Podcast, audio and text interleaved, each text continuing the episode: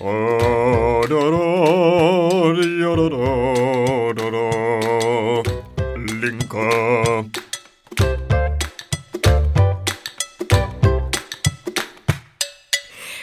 Vítejte u dalšího dílu Linky. A já jsem si říkala, že možná bychom si tady měli pořídit takový ten soundboard. Víš, jak bych ti tam takhle zmáčkla to tlačítko a pustila bych ti ten, ten potlesk tady za ty tvoje árie. Mohla bys tam takový ty sirény, jak se použijou těch mýmů vždycky. Vítejte u naší linky! Myslím si, že to amplitudy úplně nezvládnete, tohle, to moji, tohle moje vystoupení. Každopádně, dámy a pánové, další linka je tu. Kolikátý je to díl? Dvanáctý. Dvanáctý. Mám ten pocit, že je dvanáctý, stejně jako dvanáct apoštolů, dvanáct měsíců, dvanáct. Dvanáct podcastů a, a jeden Kristus. Náš třináctý podcast se bude jmenovat Ježíš Kristus a, a budeme tam vyprávět o našich dvanácti předchozích apoštolích, ze kterých nás jeden zradil. Kdo nás asi, zradil? Asi jste si mohli všimnout, že my jsme s Kovim v takovém docela dobrém rozpoložení, abych ano. to uvedla na pravou míru. Tak uh, Kovi se právě vrátil z tréninku, troufám si říct, že byl několika hodinový. A já jsem dneska asi po čtyřech nebo pěti dnech vylezla z postele, takže já si myslím, že je to taková dobrá kombinace. Ty jsi byla ležák? No, tak, tak esenciální oleje jsem sice se prolejvala horem dolem, ale ani ty mrtvoly to nezachránily. Výtažky z mrtvol nepomohly. Co se dá dělat? Nevím, čím to je. Možná tím, že si tam nechat odpařovat mrtví lidi, to bude spousta různých tam mikrobů a kdo ví čeho. Takže pak si z toho nemocná, Teres. To jen jestli nejseš nemocná z těch esenciálních olejů, člověče. Já už bych to asi dál radši nerozváděla. Už jsme ale, je probrali minule. Ale uh, dnešní téma linky je téma, na který jsme se poměrně těšili, připravovali a je to téma, který není úplně tak uh, veselý, řekla bych. No, to rozhodně to nebude jako chichy chacha a je to možný, ale taky možný je to chichychacha bude, i když téma rozhodně, rozhodně vážný je, protože se budeme bavit o šikaně, o jevu, který je velmi rozšířený.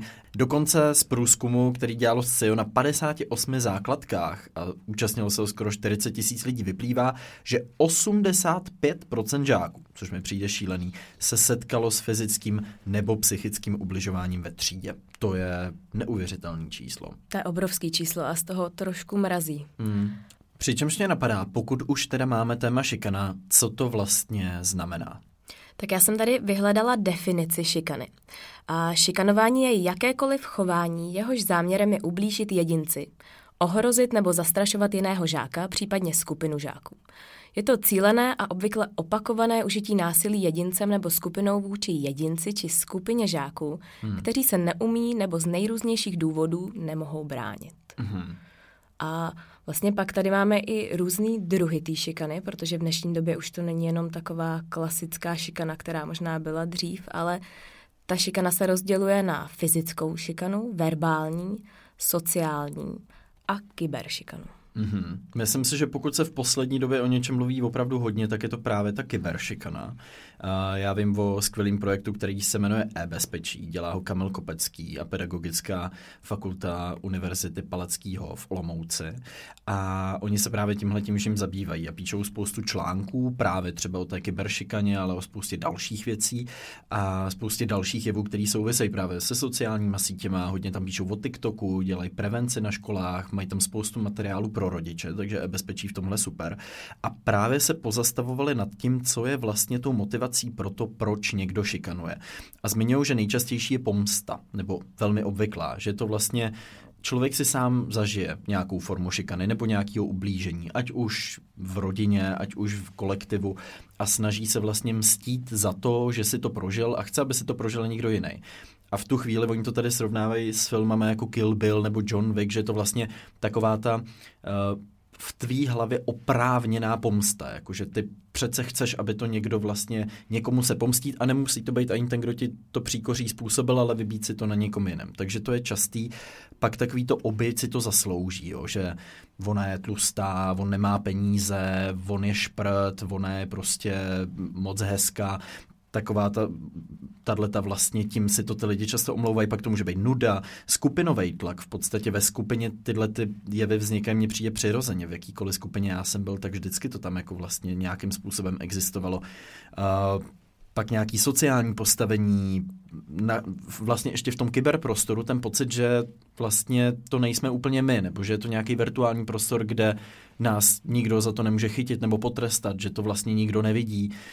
Um, o čem jsme se bavili tady už taky, že vlastně lidi na sociálních sítích mají trochu pocit, že to vlastně není prostor, ve kterém reálně existují a můžou za to být postižený. Uh, takže kyberšikana vlastně tak trošku vypadá a má podobný jevy jako ta běžná šikana. Myslím si, že velmi brzo už se tyhle dva pojmy možná ani nebudou moc rozlišovat, protože ten kyberprostor je tak velkou součástí dneska toho našeho prostoru, že už tam ten rozdíl možná nebude. Takže každopádně, pokud by vás o kyberšikaně zajímalo víc a o tom, jaký jsou jevy a trendy v tuhle chvíli, tak e-bezpečí doporučuju. Jakou jsi měla zkušenost eh, s šikanou teda ty? No já teďka, když se o tom vyprávěl, tak já jsem si právě představovala, až do jakých dimenzí by se to dostalo. Hmm. Kdyby v té době, když já jsem byla v nějaký tý pátý až osmý třídě, kdyby jako existoval Facebook, sociální sítě, jak až daleko by to došlo. Hmm. A úplně, úplně si říkám, pane bože, ještě, že to tak nebylo, protože ty nástroje jsou vlastně tak jednoduchý pro ty děti. Ty by se dokázaly vlastně domlouvat mnohem snadněji, než když si posílej papírky ve škole, víš, při hmm. hodinách a hmm. tak. Takže si říkám, že jsem vlastně měla možná tak trošku štěstí, že to nebylo v té době tak rozšířený, ale ta moje šikana, tam bylo vlastně docela zajímavý na tom to, že já jsem si to až zpětně uvědomila, jak hrozný to bylo.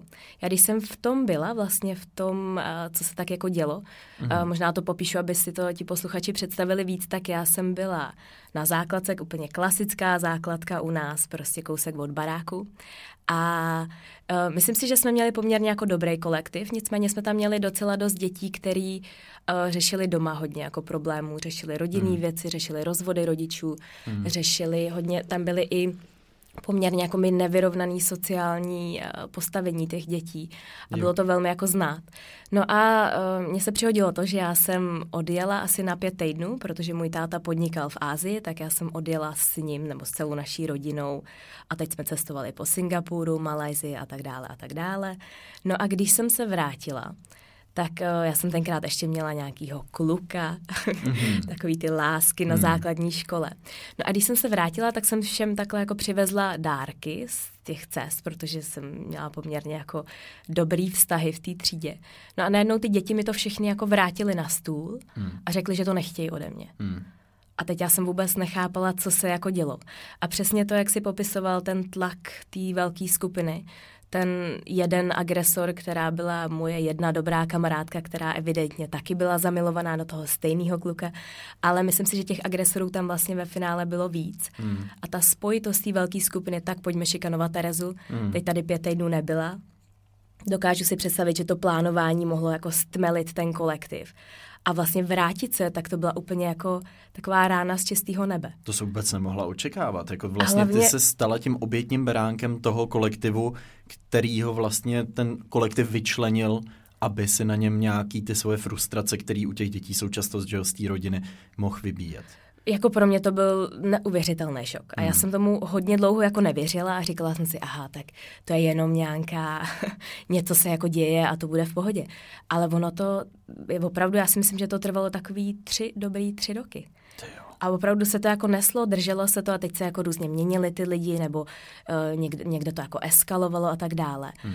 A, ale opravdu zajímavý je na tom to, že asi dva body a jeden je to, že já jsem si neuvědomovala, jak uh, vlastně Eh, jak drsný to je, když jsem v tom byla. Mě to vlastně, já jsem, si, já jsem jako vychovaná v tom, že prostě musím jako držet, klo, držet krok a makat a dělat všechny věci, které dělám. Kolik ti bylo jenom tehdy? Já jsem no, nějaká pátá třída, takže hmm. kolem těch jedenácti, dvanácti, což uh, je prostě takový ten velmi jako náročný hmm. věk hmm. na to. Hmm.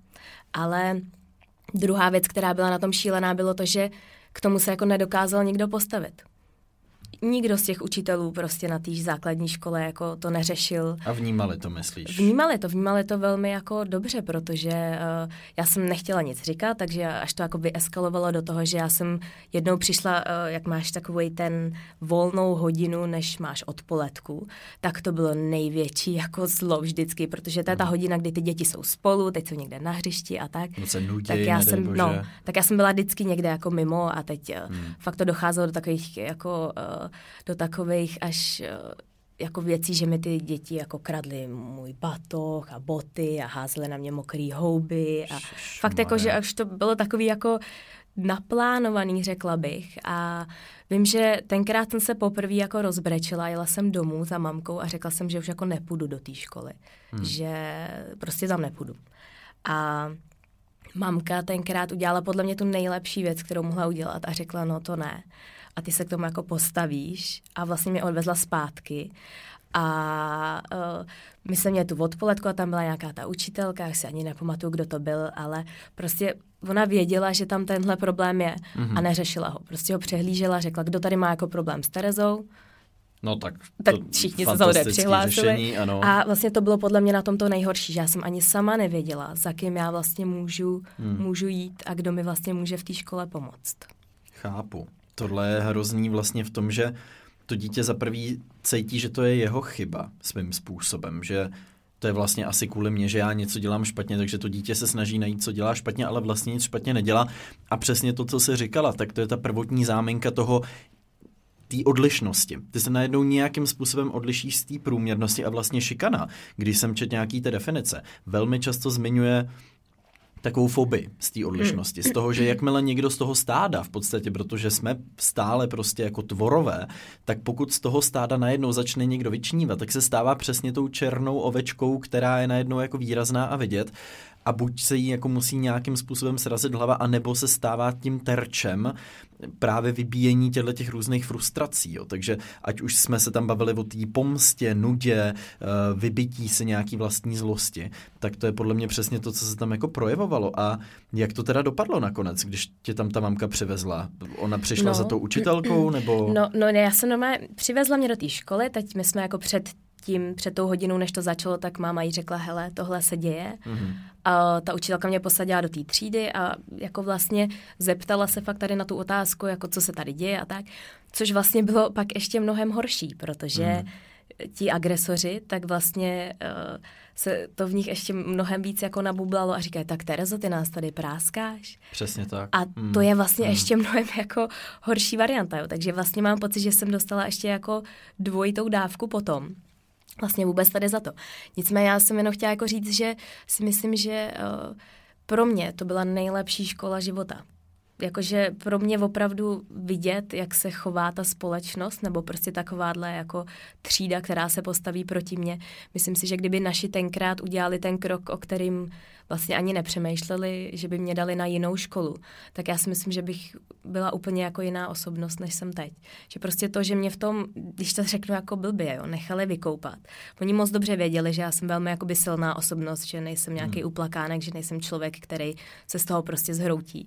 Ale bylo to teda nesmírně náročné, ale myslím si, že to, že jsem se tomu jako dokázala postavit, vlastně najít ten východ toho, jak, jak se vlastně s tou skupinou vyrovnat i když to trvalo tři roky. No a jak jsi to teda, kde jsi to našla? Bylo to tím, že už jako z toho vyrostly, nebo... Já jsem musela počkat, no. Musela jsem fakt tři roky prostě jsem, ono to eskalovalo a bylo to, myslím si, že v té sedmé třídě to bylo opravdu jako nejhorší, že, hmm. ale ono to ty děti pak přestane bavit a najdou si někoho jiného. Jo, a... ale nemyslím si, že to je jako ideální řešení. Já chápu, že teď možná jako s podstupem času to tak může působit, ale myslím si, že v momentě, kdy se to děje, tak uh, tam je v tvém případě jasný selhání toho pedagoga, mm. toho celého prostředí a myslím si, že vlastně jako řešení dá toho člověka na jinou školu možná jako reálně může být svým způsobem řešení, pokud teda daná škola prostě selhává úplně v tom řešení. Uh, jsou ale dneska i nástroje, které tomuhle můžou pomáhat právě třeba s tou kyberšikanou. Uh, vlastně tady máme jeden projekt, který se tímhle tím zabývá, hodně se o něm i mluví v médiích, když jsme zmiňovali e-bezpečí, tak asi musíme zmínit i Nenech to být, což je aplikace, domnívám je se to správně? aplikace, no. Je to aplikace vlastně, je to velmi jednoduchá aplikace, je to velmi vlastně uživatelsky jednoduchá aplikace, aby to hmm. zvládly hmm. i ty děti. Je to zdarma, je to, může si to každý vlastně stáhnout a funguje to na bázi toho, že vlastně ten jakýkoliv, ať už je to člověk, který vidí, že někdo někoho šikanuje, nebo je to člověk, který mu se to aktuálně děje, třeba kdybych to byla já, hmm. tak uh, bych vlastně tam napsala takovou jako... Uh, ne, jak, jak bych to řekla, vlastně bych napsala, jakoby, co se mi děje, na jaký se mi to děje škole mm-hmm. a tady ta vlastně zpráva by se dostala k vedení té školy nebo k někomu kompetentnímu, kdo už mm-hmm. by to mhm. mohl řešit. Takže to funguje tak, že ta škola je zapsaná v tom systému. Přesně ty, tak. Ty jako to dítě, který je třeba šikanovaný, posíláš nějaký anonymní vzkaz, že na té škole se ti děje tohle a tohle a nemusí se tam asi podepisovat nějak? Nemusíš, můžeš, nemusíš Jasně. A, a vlastně je to nástroj toho, že ty třeba když je tam těch výzev víc, mm-hmm. tak vlastně ti učitelé už by na ty, ti učitelé by měli reagovat na jakoukoliv výzvu. Jasně. Ale po, pokud se jich tam sejde 20 prostě stejných, který jmenují toho jednoho člověka, tak už je to asi do očí bíjící, že, že tam něco se tam opravdu problém. něco špatně děje. No. Chápu. Já si myslím, je vlastně zajímavý, že třeba ty v době, kdy jsi byla na škole, tak skutečně ještě jako sociální sítě a technologie obecně do toho života příliš jako nevstupovaly. Popisovala si ty lístečky, nějakou asi tu slovní šikanu o hodině volné, taková ta vlastně klasická hmm. ve škole přítomná šikana. Když jsem já byl na škole, tak vlastně to bylo zajímavý období v tom, že prostě jsme si třeba ve 13 založili jako Facebook, který v té době tak nějak jako se začal ozývat, tak nějak jsme vstupovali do toho prostředí těch sociálních sítí. A co já si vzpomínám, ta kyberšikana nebyla ještě jako vlastně moc rozšířená. Jo, že vlastně hmm. potom už třeba ke konci, jako 8. 9. třída, tak tam už byly nějaký první telefony s foťákama, nějaký vlastně možnosti, jak šířit třeba věci. Vím, že uškolovali, a to bylo i z jiných škol, právě tím, jak ten internet jako spojuje třeba to město, tak vím, že už tam unikaly první třeba jako nahý fotky a tak dále, že se to řešilo jako nějaká holka z jiné školy, teď to prostě různě jak putovalo a vlastně to bylo poprvé, co jsem se já jako člověk setkal s touhletou formou šikany. Vlastně jsem tomu moc nerozuměl, nikdo tomu nerozuměl a učitelé tehdy měli pocit, že to vlastně není věc, kterou oni by měli řešit, protože se neděje ve škole. Ale vlastně je přímou součástí toho kolektivu, že jo? To je součást toho kolektivu. Kyberšikana doplňuje většinou tu klasickou šikanu. Nebejvá to tak, že se odehrává třeba jenom na sociální síti a neodehrává se v té škole, nebo naopak. To je Dneska už takový... je to hodně propojený. Hmm, hmm. Takže vlastně tady se přidává ten problém, že v momentě, kdy se to děje na těch sociálních sítích, tak ty učitelé můžou oprávněně říct, no ale jak já to mám jako učitel vědět, já to jako nevnímám. A nebo jak já to mám řešit, když se to děje prostě tady na Instagramu nebo na TikToku v dnešní době u dětí. Že? Takže vlastně v tomhle to může být složitější a právě třeba ty projekty jako Nenech to být v tomhle můžou třeba trochu pomoct. Já jsem tady našla ještě jeden uh, poměrně zajímavý fakt a to je, že z toho SCIO průzkumu vyplývá, že až 31% dětí vlastně neví, na koho se v té škole obrátit, když se ta šikana děje prostě neví, za kým jít, neví, kdo jim může pomoct a, a to, hmm. je vlastně, to je vlastně to, co jsem asi zažívala i já. Já jsem prostě opravdu jako nevěděla a teď jsem si myslela, že jsem v tom prostě sama, že, že já to musím vyřešit, že rodiče mi v tom nepomůžou, že je to vlastně ještě horší, ani ten učitel mi v tom nepomůže, to, hmm. to vlastně se ukázalo velmi jako rychle. A myslím si, že tady ten anonymní nástroj, právě třeba jako je ta aplikace Nenech to být, tak může být vlastně opravdu skvělá jako forma toho, jak uh, jak uh, vlastně to posunout trošku na, na jinou hmm. kolej. Zároveň je asi ještě fér zmínit linku bezpečí, která je ve spoustě dalších případů možná, uh, ať už třeba ve webové verzi, o který jsem ani nevěděl do té doby, než jsem třeba s linkou bezpečí začal spolupracovat. Vždycky jsem myslel, že tam někam voláš a pro mě třeba do dneška je vlastně někomu volat trošku vystoupení z komfortní zóny a představa, že někomu volám vlastně s takhle intimním problémem ještě třeba v nižším věku je vlastně dramatický vystoupení z komfortní zóny, který nevím, jestli bych zvládnul, takže existuje i webový formulář, který člověk může vlastně vypsat. Mně se vlastně vždycky líp o těchto věcech jako píše, než mluví, takže úplně chápu, pokud to někdo má stejně. A linka bezpečí, nenech to být, e-bezpečí, jsou projekty, které se na tohle zaměřují a dělají tu práci podle mě dobře. Abych se ještě vrátil mojí zkušenosti s šikanou, tak ta byla často v sportovních kolektivech a klubech a pak mm-hmm. byla ve školní prostředí. Ale vždycky jsem byl spíš v té pozici ani ne šikanovaného, ale toho, který přihlíží, který vidí, že se to děje a tak nějak na jednu stranu jako je sobecky rád, že se to neděje jemu a bojí se, že kdyby se postavil za tu oběť, tak se to začne dít i jemu, že bude ten terč. Takže já jsem nikdy nebyl ten odvážný, který by vystoupil a řekl, nechte tu holku prostě bejt, ona si to nezaslouží. Nikdy, nikdy jsem v této pozici nebyl a zároveň tím, že jsem měl ten pocit, že nejsem součástí toho problému, tak jsem to nikdy nikomu jako nehlásil. Jo, že vlastně se říká, tak to nějak tak jako probíhá, OK, dobře, dobře, nechám to bejt, to není můj problém. Hmm. Bohužel, jakmile člověk jakoby vlastně v téhle pozici je, tak je součást toho problému, pokud to prostě jako neohlásí. A chápu, jako tam je, tam je přesně ten strach, podle mě, který já jsem vždycky měl, že by se to mohlo otočit proti mně. Na druhou stranu uh, je to podle mě hrozně důležitý tu motivaci v těch dětech probouzet. Četl jsem v jednom článku, kde se mluví o tom, že ty čísla rostou, i to, že to může být právě díky lepšímu odhalování té šikany. Jo, se hodně mluví o tom, že těch případů narůstá, ale spíš si myslím, že to je o tom, že v dnešní době se o tom prostě víc mluví, i možná díky té kyberšikaně, i díky těmhle projektům stojícím jako mimo školy, i díky aplikacím, tak se víc na těch, eh, na těch případů jako dostane. Že vlastně třeba ten tvůj případ podle mě statisticky by nemohl být nikde hmm. začleněný. Ty jsi hmm. o něm jako řekla možná té učitelce, která se ale mohla bát, kdo ví, co mě na to řekne vedení, že jsem selhala, tak radši budu dělat jakože nic. Jo? A vlastně tohle je jeden z těch podle mě mnoha tisíců případů, který nikdy se do žádné statistiky jako nedostanou, tak snad ten trend se v tomhle trochu třeba obrací. No.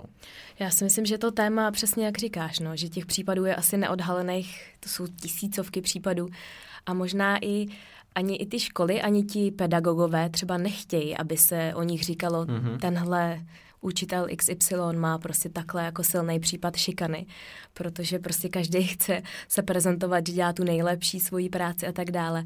Ale je to, je to obrovský problém a myslím si, že pro spoustu lidí je to opravdu něco, co si nesou celý život. Hmm. Myslím si, že v tom mém případě uh, to možná bylo vyřešené trošku jinak, protože moji rodiče se mnou pracovali velmi dobře a velmi dobře mi vysvětlili, co se v té škole děje. Mm-hmm. Takže já jsem vlastně jako neobvinovala sebe, já jsem se snažila pochopit, co se tam stalo, snažila jsem se porozumět tomu kolektivu a vlastně uh, snažila jsem, nebo viděla jsem, že uh, nemusím jako obvinovat sebe, že nemusím já se cítit jako méně cena, ale spíš, že musím přijít na nějakou formu toho, jak uh, s těma dětma vycházet, hmm. aby oni ze mě jako necítili prostě tu touhu mě jako vlastně vyčlenovat což je... To je spartanský přístup docela, ale věřím, že ne, teďka zpětně mm. to třeba vlastně jako můžeš ocenit. V té době to musel být teda jako mazec. Bylo to hrozný, bylo to opravdu hrozný, mm. ale, mm. Uh, ale nemyslím, si, nemyslím si, že tohle je případ pro, pro všechny. Lidi jsou různý, lidi jsou velmi jako zranitelný. Mm, já tím, že jsem vyrostla v takové rodině, ve které jsem vyrostla a že prostě takovýhle přístup jsme měli úplně na všechno, mm. tak uh, asi možná i díky tomu jsem tím jako prošla bez nebo neřekla bych jako bez uh, nějakého jako šrámu, jo, ale možná i díky tomu mě to tak jako posílilo. Hmm. Ale dokážu si představit, že spoustu dětí by tohle jako dokázalo zlomit a určitě to není jako správný postup nebo postup pro všechny, abych to uvedla. Já si pamatuju, že pak se to promítalo vlastně do uh, celého mýho života, jo, že jsem měla pak, nebo v tom daném období, kdy se to dělo, tak já jsem vlastně dělala tu gymnastiku. Hmm. A vím, že já jsem najednou začala mít bloky na určitý jako skoky. Že jsem prostě najednou nemo- nemohla udělat salto vzad. A teď si mě zavolali ty trenérky a říkali, Teres, co se jako děje. A prostě já jsem vždycky šla tu řadu, ale prostě jeden ten prvek jsem nemohla udělat. Teď jsem prostě padala, padala jsem na hlavu hmm. a bylo to vlastně úplně, jak tě to jako vlastně semele toho malého prostě člověka, který jako ten tlak je poměrně jako velký na ně. Tak to si pamatuju jako dneska, jsem seděla na těch lavičkách a říkala jsem, no úplně to jako není v pohodě. Hmm. Ale musíš to nějak překonat. No. A myslím si, že teda tohle bylo poměrně jako nebezpečný. No je to mimořádně demotivující věc. Je to věc, která v tobě vyvolává pocity méněcenosti, pocity toho, že je to tvoje chyba, pocity, že za to můžeš. Vlastně ti bere tu radost, řekněme, z toho života, z těch ostatních aktivit. A já třeba, když jsem si v pubertě procházel těžším obdobím, tak já jsem fakt vlastně se dost uzavřel do sebe. Vzpomínám si, uh, že jsem se potkal s jedním klukem ve florbalovém týmu asi po třech letech a on říká, ty se super změnil ty jsi nějaký jako tichý, že jsi mě pamatoval před těma třema rokama, kdy jsem byl opravdu takový, vůbec jsem se nebál s někým bavit, ale úplně jsem se do sebe zavřel, jako bych měl strach, aby někdo něco jako nespatřil, abych nějak neřekl něco špatně. Vlastně ta moje puberta v tomhle byla taková trošku jako komplikovaná a přesně myslím si, že to je jedna z to je jeden z těch momentů, kdy dáš tomu kolektivu záminku, protože ukážeš nějakou tu slabost, jo? že najednou oni vidějí, že ty se chováš jinak a najednou vidějí, že se tiší a najednou vidějí, že se tolik nezapojuješ a proč se nezapojuješ a co je s tebou divně. Florbal mě přestával jít jako tou dobou. Já jsem, já jsem se mě hrozně zhoršovaly výkony, jo? protože hmm. jsem přesně nebyl vůbec motivovaný to dělat, vůbec jsem nebyl motivovaný se zlepšit, vůbec přestával jsem vnímat, jako proč je důležitá vůbec k něčemu výhra. Ale to nebylo úplně vlivem mýho okolí, jakož to vlivem spíš mý psychiky. Já myslím, že i jako člověk sám sebe je docela schopný jako trochu šikanovat, anebo možná jako úplně se zdeptat nějakýma myšlenkama, jako že se všechno hroutí a přesně tyhle klasický pubertální pocity toho, že jsem méně cený a jsem prostě špatný, u holek často jsem prostě tlustá, ošklivá, u kluků zase prostě nejsem dost dobrý, nejsem dost hezký, nejsem dost výkonej cokoliv, tak to vlastně tě taky může jako vnitřně vy, vykolejit svým způsobem a pak ještě nedej bože to dá záminku tomu kolektivu k tomu, aby tě šikanovali, čímž tomu dá ještě jako jeden hřebíček navíc a to je teprve jako pecka no potom. Takže hmm. věřím, že jako prostě puberta je strašně těžká věc a mě, když se někdo ptá na to, jestli mi není líto, že mi 23, tak říkám, že v žádném případě bych se do puberty jako vrátit nechtěl, že jsem rád, že už to mám za sebou, protože jak vzpomínám na to, co všechno se mě tehdy honilo hlavou a čím všem jsem si nebyl jistý, tak to teda velká radost, no. Máš pravdu, no. Máš, eh, asi taky bych se nechtěla vrátit do puberty. no ale ať to nedržíme jenom ve školním prostředí, šikana je i v pracovním prostředí, nutno říct. Ať už je to ten bossing, že jo, kdy vlastně jako šéf si může zasednout na někoho v kolektivu, nebo ten pracovní kolektiv si může zasednout na někoho. Setkala se s tímhle někdy v pracovním prostředí? No ano, ty si vzpomínáš U vás na... agentuře? Ne, no, no ano, já. No ano, samozřejmě, já šikanuju vlastně všechny. šikanuju já tady, se to obrátilo. Ne, to ne, abychom to jako neschazovali, hmm, ale hmm. Uh, jo, když jsem pracovala v Oslu, v tom v tom Paskalovi. V tom Paskalovi, tak v tom pekařství. Řek, řekla bych, že to byla taková mírná forma šikany. Okay. Uh, myslím si, že on měl takový svoje taktiky a věděl přesně na jaký slabý místa, tak trošku hmm. jako, ale byla to spíš asi jako spíš ta touha ukázat, že on je tady opravdu ten šéf a on hmm. má tu sílu, on rozhoduje o všem a, a má tě takhle na nitce a to, co řekne, tak ty uděláš. Řekla bych, že to byla taková mírná forma šikany, ale uh, nutno říct, že oproti tomu, co jsem si prožila na té základce, tak to byla opravdu procházka hmm. růžovým sadem. Byla jsi ale... na to možná i tím připravená trošku. Je to možný, ale nebylo to jako příjemný, hmm. ale myslím si, že jsem se k tomu dokázala postavit líp než třeba ti ostatní lidi v tom našem kolektivu. Nutno říct, že kolektiv je prostě vždycky stejný, ať už na škole nebo pracovní kolektiv je vždycky kolektiv, je to vždycky skupina. A v momentě, jak se říká, když dáš idiotovi funkci, řekněme třeba právě šéfa, nebo najednou má nad něčím jako moc a má ten pocit, že teda teďka může jako na někoho jako dupnout a vlastně si to užívá, nebo právě si tam třeba i vybíjí ty traumata, ať už z dětství, nebo taky ze školního kolektivu. Máma ho málo chválila, prostě ve škole se mu posmívali, tohleto, tak to se všechno vlastně potom může promítnout třeba o 20 let později v nějakém pracovním kolektivu. Je to vlastně velmi fascinující sledovat, že každá skupina má nějakou hierarchii, to je přirozená funkce skupiny, vždycky je tam nějaký jako vůdce, nějaký jako charismatický členové pakty, který jsou třeba zamlklí a pak je tam vždycky jako někdo, na koho se jako třeba může takhle ukázat. Teď mě k tomu napadá, je, jestli myslí si, že se forma šikany i odehrává třeba právě v tom prostředí influencerů. Nepochybně. Nebo napadá Nepochybně. tě třeba nějaký něco, nebo vzpomeneš si třeba, jestli jsi někdy ty sám jakoby cítil, že se třeba skupina influencerů semkla, nebo nevím. Teď. Hele, mně to přijde, mně to přijde, že tohle se projevuje při nějakých těch kauzách ve světě influencerů, jo? že mm-hmm. najednou někdo udělá přešlap a ty ostatní jakoby se zaradovali a jdu si jako vlastně plivnout taky, jo, a ať už to je, já tohle jako se snažím strašně nedělat, jo? že já mám tendenci nějak jako vtipně glosovat nějaký, nějaký dramata a kauzy, ale vždycky je to tweet, který napíšu a řeknu si, hele, ne, nemám to jako vlastně zapotřebí dělat, ale pak vidím jako hromadu těch lidí, který sami mají jako máslo na hlavě, ale jdou si prostě ten tweet, nebo tu fotku, nebo to story s tím jako rejpnutím a s tím zazdílením a s tím posměškem jako stejně zazdílet, protože mají vlastně jako vnitřně radost, že někdo selhal. A to mně přijde jako vlastně, vlastně dost hrozný. A je to teda jediný moment, kdy si to jakoby uvědomuju, že ta forma šikany funguje i v tom influencerském prostředí.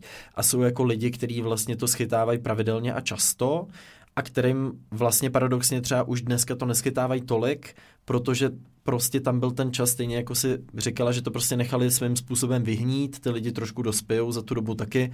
Nutno říct, že influenceři prostě před sedmi, osmi lety měli věkový průměr 16, teď mají věkový průměr třeba 22, 23 let, takže teď nevím, jak jsem to napočítal, asi špatně, špatně, tak možná, možná měli ještě méně, třeba 14, 15, kdy hmm. fakt jako puberta vlastně i tehdy. Takže Myslím si, že ta šikana prostě nemizí nikdy z žádného jako kolektivu, ale myslím si, že je nutný na ní jako poukazovat, je nutný se o ní bavit a je nutný toho, který ji vlastně jako vykonává dost jasně označit a říct mu, že to není v pořádku.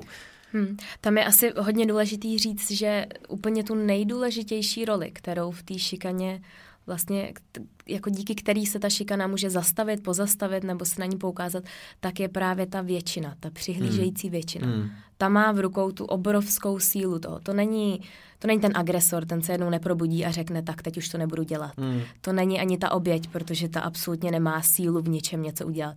Ale je to ta tichá většina. To jsou prostě ti lidi, kteří musí pochopit a vidět, něco se děje špatně, pojďme s tím něco udělat a forma toho, že eh, ty možnosti v dnešní době jako jsou právě takhle anonymní a jednoduchý, mi přijde, že to může opravdu být jako k dobrým řešením a k mnohem rychlejším řešením. Problém sociálních sítí je trochu v tom, že ta vl- jako vlastně normálně mlčící většina, která normálně třeba v běžném kolektivu by byla ta, která by jako tam někde seděla nebo stála v koutě a myslela si svý a nedělala nic, je najednou na sociálních sítích ta, která vlastně velmi ráda ten svůj názor projeví taky, protože to mnohem jednodušší a často jsou třeba ještě schovaný za roušku nějaký anonymity. A v tu chvíli, pokud ten člověk se na sociálních sítích nachází a nemusí to být influencer, může to být někdo, kdo má spoustu jako přátel, nebo kdo je na nějaký škole, najednou se stane přesně něco holka, který prostě řekněme uniknou třeba nahý fotky a najednou jí prostě píšou lidi, kteří ji nikdy nepsali, který ona jako nezná a bombardují ji stejně. Takže vlastně to, co zažívají ty influenceři, může zažít úplně vlastně každý.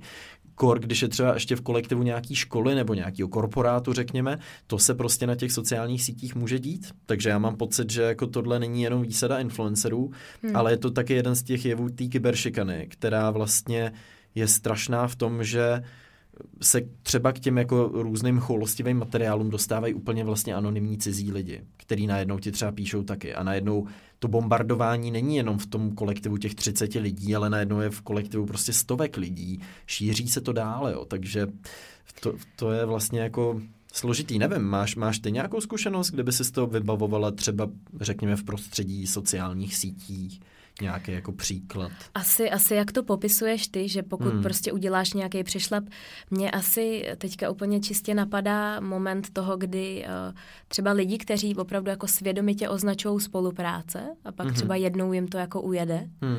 tak vlastně na ně se velmi rychle jako sesype vlna toho, Hmm. A lidi to rádi sdílejí a lidi si rádi do toho kopnou a přilejou prostě vodu do ohně a tak dále. Olej do ohně. Jo, jo, to se ale... přilejvá do ohně. Když hasíš třeba elektriku, která hoří, tak přilej do ní vodu je vlastně to nejhorší, co můžeš udělat. Te- teoreticky můžeš volej, ocet, co chceš, prostě přilejvat do ohně a je to ještě horší. Chápu, chápu, ale tohle jsou, tohle jsou přesně ty momenty, kde já to vlastně jako registruju.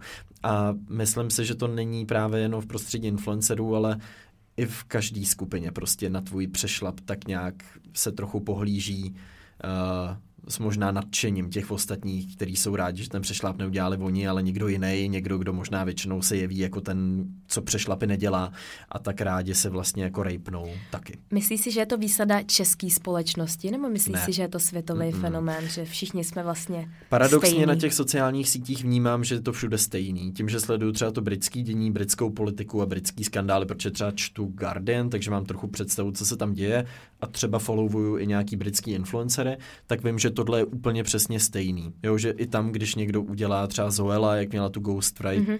knížku, vlastně influencerka, který její knížku napsal někdo jiný a stalo se to, vyšlo hromada vlastně reakčních videí od lidí, kteří s ní třeba i dřív nějakým způsobem spolupracovali o tom, jak jsou vlastně zdrcený a zklamaný, což chápu, ale svým způsobem pak už jako to přerostlo do totálního jako shamingu a vlastně ty lidi si užívali toho, že tahle holka, která byla tak dlouho na tom pědestálu nahoře a vlastně byla nedotknutelná, tak najednou z něj jako spadla, nebo na něm možná klopítla a ty lidi jako kdyby s tím pědestálem začali co nejvíc hrkat, aby pokud možno jako spadla co, co nejvíc, nebo nevím, tak mě to hmm. jako přišlo, jo, takže vlastně eh, možná i ty lidi, kteří jsou víc jako na očích, nebo i v tom kolektivu se snaží působit nebo působí jako možná nějaký, jako víte, jako neohrožený, tak těm, když se něco takového stane, tak to možná slíznou ještě svým způsobem víc a pro ně to může být větší šok, protože oni padají jakoby z nějaký vejšky, z nějakého sociálního postavení nebo z nějakého skupinového postavení, kdy najednou padají prostě níž a teď jako vnímají a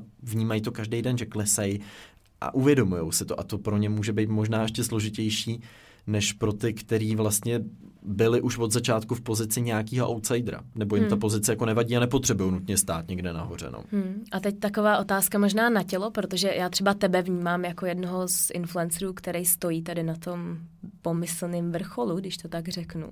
Stalo se tobě někdy něco takového, kdy jsi si řekl, aha, trošku je to možná nespravedlivý, trošku možná do mě ty lidi kopou víc, než by asi měli právě, protože možná to jo, upřímně, jsem víc vidět.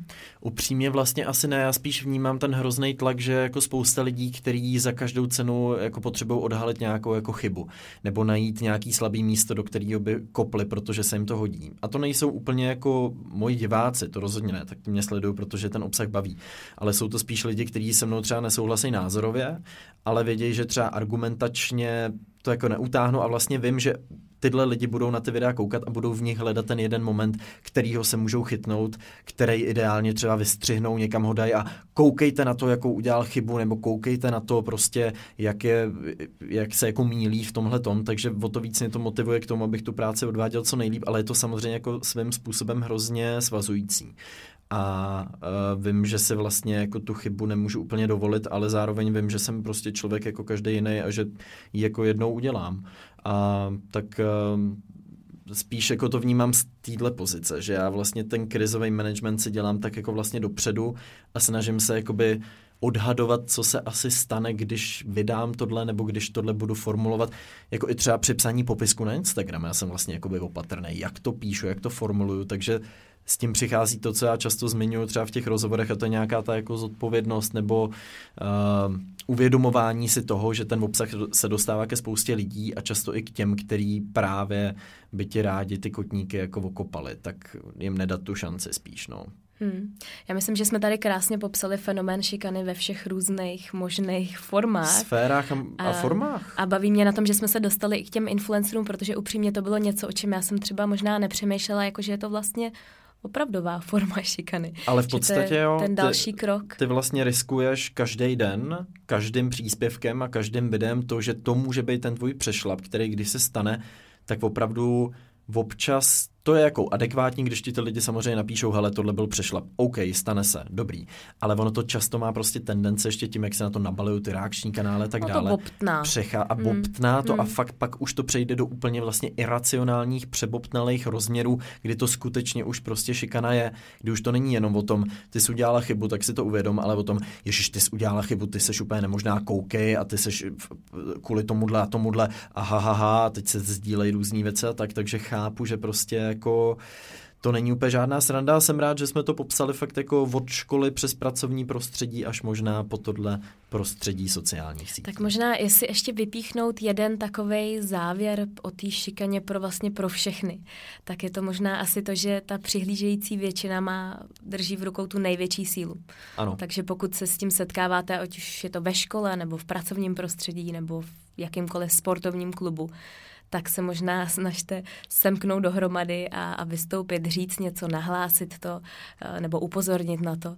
A protože tu sílu v rukou máte vy. To není ten agresor, to není ten, ta oběť, ale je to prostě ta neviditelná většina. A pokud vnímáte možná něco takového třeba na sociálních sítích, víte třeba, když jsem byl u těch intimních fotek, což je vlastně ve školním prostředí velmi častá věc, která se stává, pokud víte o někom třeba na vaší škole, komu takovéhle fotky unikly, do jehož role se dokážete vcítit a koho je vám třeba trochu líto, tak se vůbec nebojte tomu člověku třeba napsat i zprávu, jo? že vlastně jako vás to nestojí třeba moc úsilí, vy toho člověka třeba ani moc neznáte, ale zprávu nějaký podpory, nějakou jakože hele, stalo se, nedá se nic dělat, nic si z toho nedělej, prostě nějakou formu podpory, protože věřte tomu nebo ne, tak ten člověk v tu chvíli má ty pocity, který při šikaně podle mě prožívá každý a to je jsem v tom sám, je to moje chyba, už nikdy se to nespraví, navždy už bude tohle, jako tyhle ty pocity přesně v tom člověku bobtnej a i jedna takováhle zpráva může vlastně třeba hrozně pomoct. Je pravda, že teďka, jak to říkáš, tak uh, já jsem si zpětně uvědomila, že možná u mě to byla i ta jedna kamarádka, která se nepostavila ani na jednu stranu, ale byla taková velmi jako, no prostě byla to ta jedna osoba, která mě tak trošku podržela. Tak to vnímám a, jako velmi důležitý. A je to, pro mě tenkrát to bylo jako hmm. Prostě to, že v tom nejsem úplně sama. Jo. Nebylo to tak, že by se před všechny postavila, ani bych to po ní nikdy jako nechtěla, protože to vyžaduje obrovskou jako dávku hrdinství. To obrovský a risk v tom to se kolektivu. to podle mě asi hmm. se to jako neděje. Ale jenom to, že prostě se mnou byla občas, že, že nebyla součástí tady těch šílen, šíleností, co se dělo, tak možná i to je takový hezký závěr, že i ten jeden člověk jo. může něco změnit a může to být právě třeba i jednou zprávou, která ho nestojí víc než pár vteřin. Může změnit ten nejvíc sužující pocit, jsem v tom sám a no. jenom jeden člověk ho vlastně může klidně úplně v pohodě takhle zvyklat. No a když jsme u těch zpráv, tak jsme si říkali s Kovim, že jsme vám chtěli poděkovat za tu velikou smršť vašich e-mailů a reakcí vůbec vlastně na poslední díl linky. A což mě nabádá k tomu se tě zeptat, Kovi, jak se nudil? Jak jsem se nudil? Já si to moc užívám, teďka už si dávám, a ono, je to zajímavé, já tady přečtu jednu zprávu od Elišky, eh, která psala, že jsme vlastně v minulém dílu popsali dvě formy nudy. Na začátku takovou tu, kdy cítíme deprese, cítíme se demotivovaný a potom v té druhé části tu nudu, která je tak nějak přirozeně vnímaná a to je to, že zrovna nemáš moc co na práci, takový to nic nedělání v podstatě, jen si tak jako přemýšlení, takový to daydreaming, jak se říká.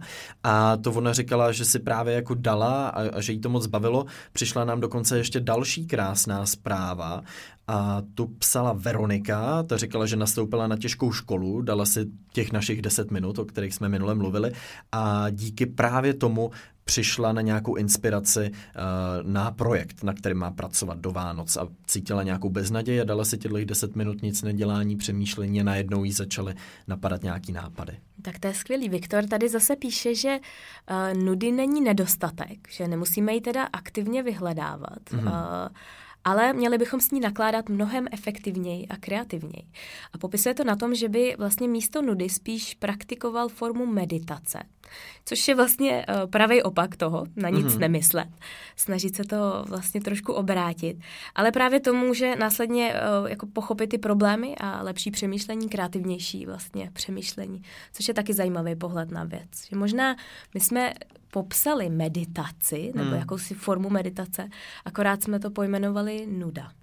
Já jsem říkal vlastně, že jogu a meditaci beru jako cílenou činnost která vyloženě není jako o tom, že se nudíš, ale jdeš cíleně dělat něco, u čeho jako relaxuješ a odpočíváš. Já myslím, že spíš nudu jsme popsali nic nedělání, že hmm. opravdu takový to jako sednout si a fakt jako vypnout si na chvilku, jo? takový ten vypínač, který není o tom, že jako nemáš do čeho píchnout a všechno jako nic tě nebaví, ale spíš opravdu jen tak jako to přemýšlení. Tak moc děkujeme za krásné zpětné reakce. Vaše e-maily možná na ně neodpovídáme, ale věřte, že je čteme, že je vnímáme a že budeme vždycky na konci epizody takhle hezky zmiňovat a vypíchneme pár těch nejlepších. Takže pokud byste měli něco i k dnešnímu tématu, k šikaně, tak budeme rádi, pokud to napíšete. Děkujeme vám za všechny recenze, děkujeme vám za to, že odebíráte, že vám neunikají nové epizody a na závěr ještě musíme říct, že pro vás máme linka tip týdne.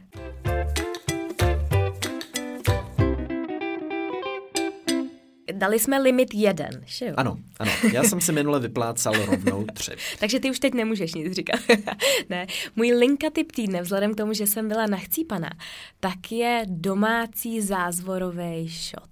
ginger shot. Fakt, ono je to úplně jako vlastně jednoduchý si to připravit doma a skvělý recept, který uh, já už používám několik sezon, tak uh, můžete třeba najít u blogerky Jany Duf takže Jana Duv.cz, když si tam dáte vyhledat uh, ginger shot, tak vám tam přesně popíše krok po kroku, jak to udělat. A je to něco skvělého, my máme vždycky zásoby v lednici a Jony mu do, do toho ještě přidávám chili nebo kajenský pepř. A, a opravdu si myslím, že je to takové jako zázrak. To já jsem tady jak zradla z, uh, ptáka loskuták, jaká babička. Adéla Gondíková. Adéla minule, minule esenciální olej dneska domácí. No, opravdu je to prostě home homemade, ta blogerka je v tobě prostě zcela jasně patrná. Jaký je tvůj typ týdne? No, já se přiznám, že teďka jako lovím velmi intenzivně v paměti poslední minutu, ale myslím si, že zůstaneme u tohohle jednoho a já se připravím nějaký hezký na příští týden, protože opravdu tím, že vlastně jenom tancuju a odpočívám, mě tak nějak nic nenapadá. Možná tady to, moje, moje tabletky, eh, ve kterých je hořčík, vápník, zinek, mangan a nevím co všechno na moje nebohé klouby kyčelní vám můžu doporučit. Pokud vás bolí kyčle stejně jako mě, tak si nezapomeňte dávat skvělé tablety Mivolis tady z DM Drogerie. Toto není placená spolupráce, ale moje klouby to doporučují. Dva ze dvou kyčelních kloubů doporučují tyto tablety, přátelé. A tím bychom se s vámi asi rozloučili. Mějte se krásně a těšíme se na vás zase příště. Ahoj! Já už myslím, že všechno bylo řečeno. Mějte se krásně a zase příště u toho 13. 13. dílu. Ježíš Kristus. Ahoj. Ahoj.